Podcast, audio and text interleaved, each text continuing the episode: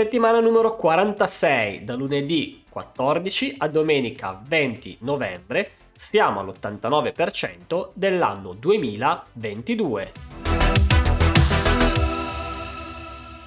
Ciao devs, anche nel videocalendario di questa settimana vi segnalo due eventi ed alcune fra le più rilevanti news in ambito tech. Il 17 novembre si svolgerà online il Kubernetes Communities Day Italy. L'evento, organizzato dalla community italiana di Kubernetes, ha come obiettivo la diffusione della conoscenza e la creazione di spazi di condivisione e confronto su tutti i temi legati all'open source e al cloud native.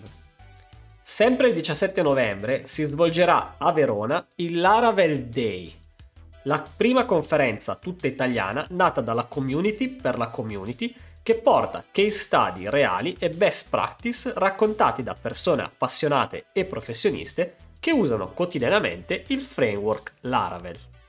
Ed ora qualche tech news. L'NSA invita le software house a utilizzare linguaggi di programmazione più sicuri per la memoria.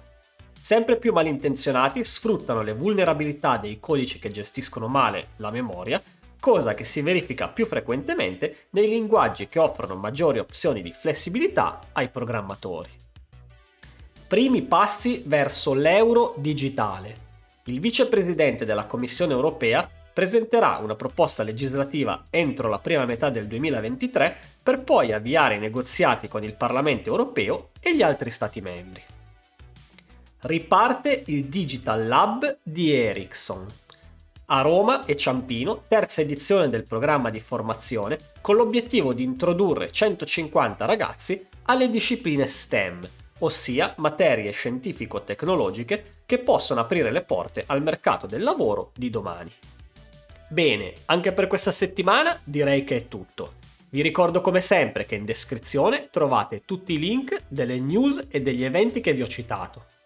Per quanto riguarda il mio canale YouTube, vi anticipo che questa settimana uscirà il video sulle tipologie di dati sulla serie della programmazione in PHP.